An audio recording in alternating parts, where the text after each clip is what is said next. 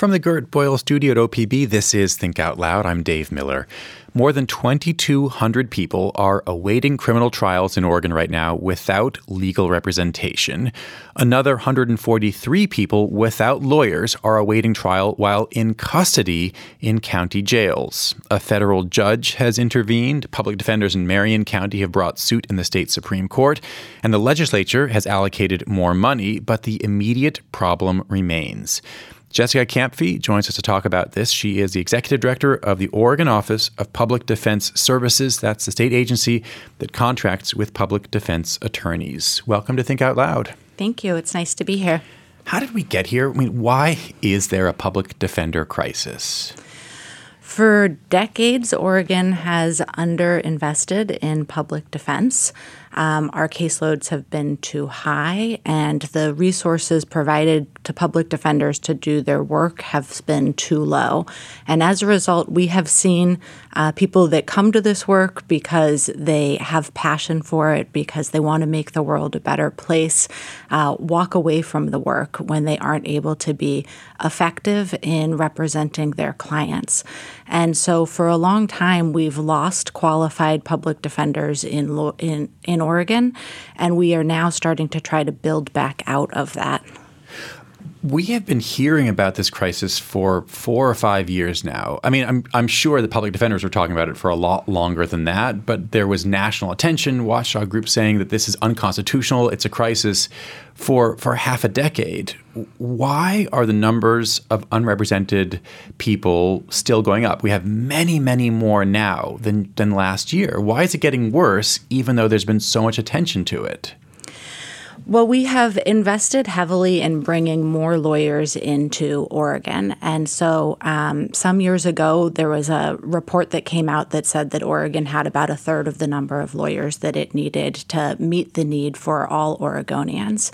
And um, in response to that, our commission has been working very hard to recruit more lawyers to come and practice public defense in Oregon.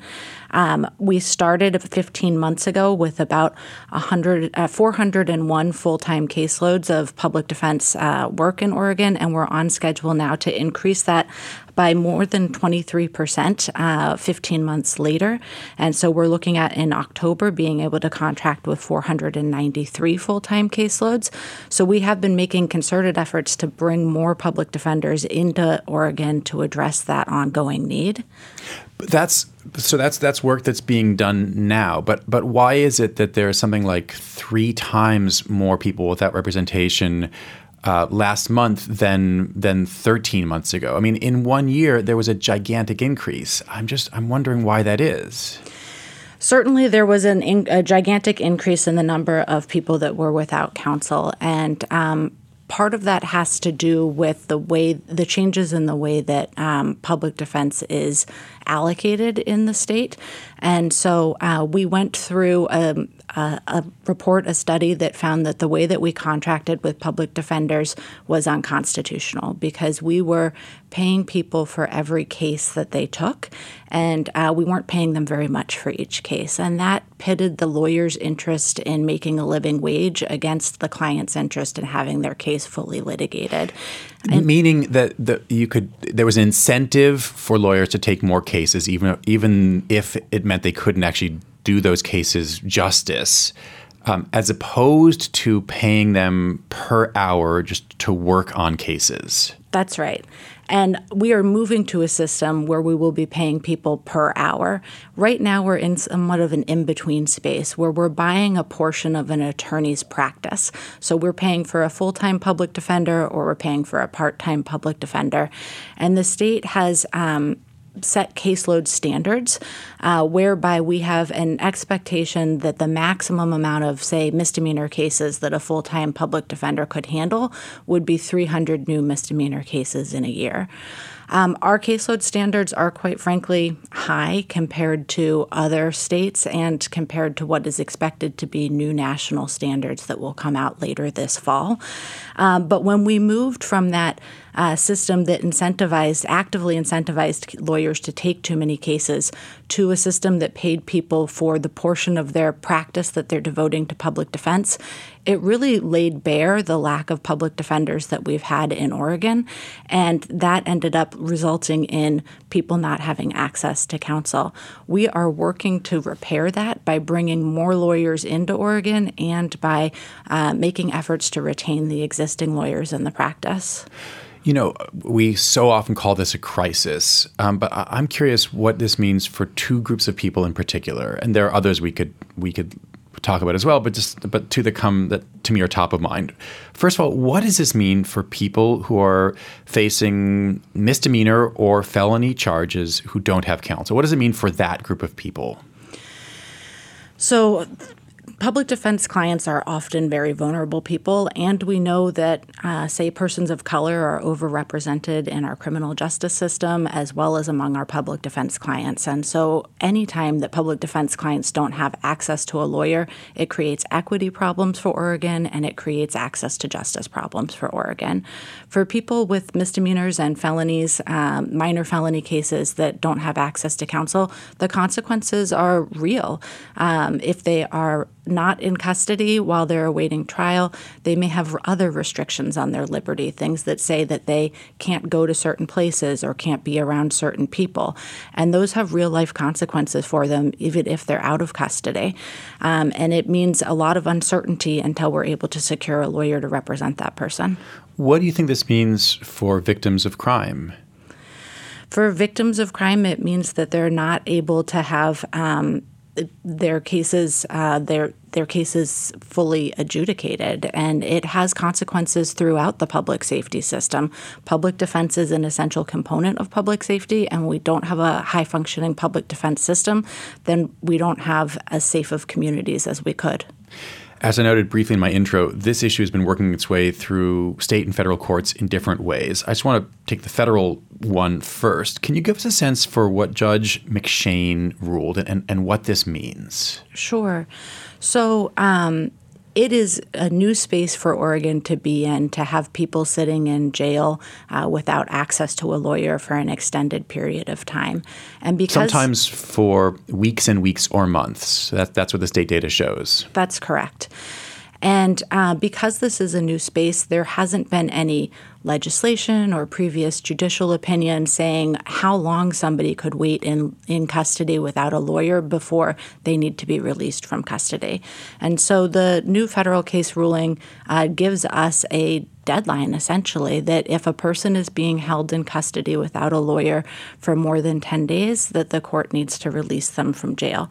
That doesn't end the prosecution. The per- the charges aren't necessarily dismissed but the person can't be detained without a lawyer there's also a case brought by Public Defender of Marion County, which is asking the Oregon Supreme Court to direct circuit courts to dismiss criminal cases when public defense attorneys are not available. And I should say to dismiss them without prejudice, meaning that they, they could be brought again. I, I hope I'm right about that. That's correct. Do you support this? Um, the I, I, think that the issue is one that's pending in front of the Supreme Court and one that I'm not in a position to take an opinion on at this a, As a member of, as the leader of the state agency, as the leader can't. of the state agency. Okay, you were once a public defender. Um, what would you have thought about it then? um, I would say that being without a lawyer has important consequences for somebody's liberty, whether they're in jail or not in jail. And that um, at the point that a person is charged with a crime, that's a critical stage in a proceeding in which they are entitled to counsel, and that there are very good reasons why they ought to have a lawyer at that point in time. I want to turn to the legislature because in the most recent session, at the last minute, which is the case for so much of what lawmakers did this year because of the Republican walkout. Lawmakers allocated around $100 million as part of an effort to, to deal with this problem. They also made some structural changes, which, which we can get to in a second. What is that money going to go towards?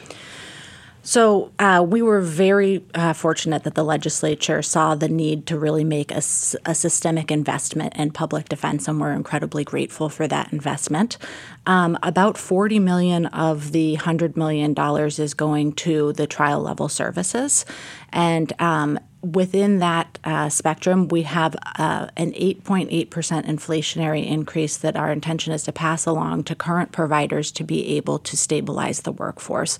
Uh, we saw public defenders leaving uh, the practice because they were under resourced. Our commission made efforts to increase uh, compensation for public defenders using one time emergency funds uh, through in, retention and hiring incentive bonuses. We're hoping to be able to make those kinds of um, increases more permanent by passing through that inflationary uh, cost of the one uh, the 8.8 percent. Uh, in addition, is the pay for Oregon public defenders is it very different from those say in Colorado or Washington State or California? It's really difficult for the state to say what the pay is for public defenders because we contract for uh, all independent contractors to perform public defense work. And those contractors, while they may get a set amount of money to do the work from the state, they have to then decide how, how they're going to staff their offices. And so the, the amount that we pay um, for a public defense caseload includes all of the overhead expenses that a public defender has. The state has invested in creating uh, state employees for public defense. Um, this will be the first time we have trial level public defenders who are state employees, and that will allow us to have an apples to apples comparison with other states and within our state with uh, groups like the Department of Justice uh, lawyers. What's the timeline for that? Because you're talking about setting up and staffing a whole new set of state employees. The legislature gave us very tight timelines because this is a priority. And so uh, we are hiring for a director for those offices right now. The intention is to have the first office uh, that is serving the metro region uh, in October of this year, and the second office that'll be in Southern Oregon in um, December of this year. Are you on track to do that? We are on track to do that. What's the difference between public defense nonprofits and private firms known as consortia when it comes to this work and, and when it comes to state contracting? So, both the private bar and the nonprofit public defender offices are critical parts of our current uh, service delivery system. The nonprofit public defender offices uh, tend to be larger law firms, and they employ lawyers who are doing 100% public defense work. Uh, the consortia are a mix of what types of uh, of practitioners they have. There's some solo practitioners, some smaller law firms, and they are all private bar lawyers who do a mix of uh, private retained cases and public defense cases.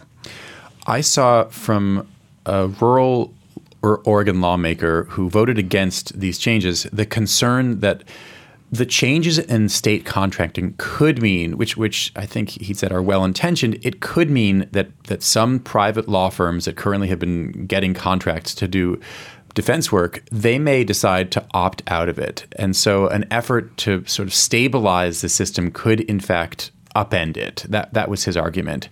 How concerned are you about that? Well, we've certainly heard that concern voiced. Uh, the new legislation is modeled after legislation that was passed in Massachusetts some time ago, uh, whereby we would continue to work with the private bar and the part time public defenders, but through an hourly billing model instead of through a flat fee contracting model. And hourly billing is something that already happens in the private bar very commonly. Most uh, most Oregonians, when they go to hire a lawyer, are going to pay that lawyer hourly. And by paying the hour the lawyer hourly, that gives the customer um, accountability and transparency for what they're buying. That's really important because in public defense, uh, the clients, public defense clients, don't get to choose their lawyer. The state appoints a lawyer to represent them, and that means that the state is responsible for providing that kind of consumer protection.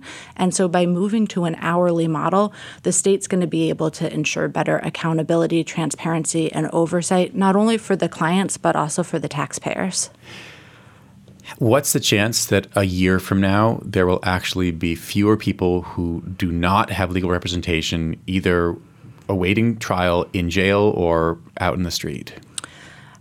That we're going to be able to reduce the, the things number are actually of truly going to be people? visibly better one year from now. I think that we are on track to make significant improvements in the unrepresented persons crisis. We saw at its peak, Oregon had 397 people in jail without a lawyer, and that was just in this past June, I think June 29th of 2023. Now in August, we're down to 144.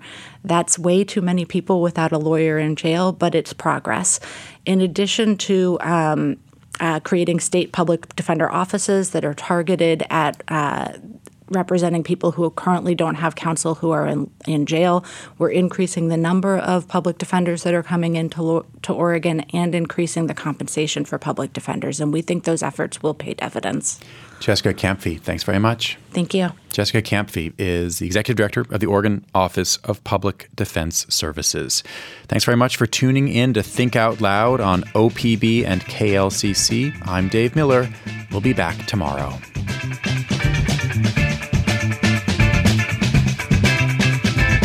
Think Out Loud is supported by Steve and Jan Oliva, the Rose E. Tucker Charitable Trust, and Michael, Kristen, Andrew, and Anna Kern.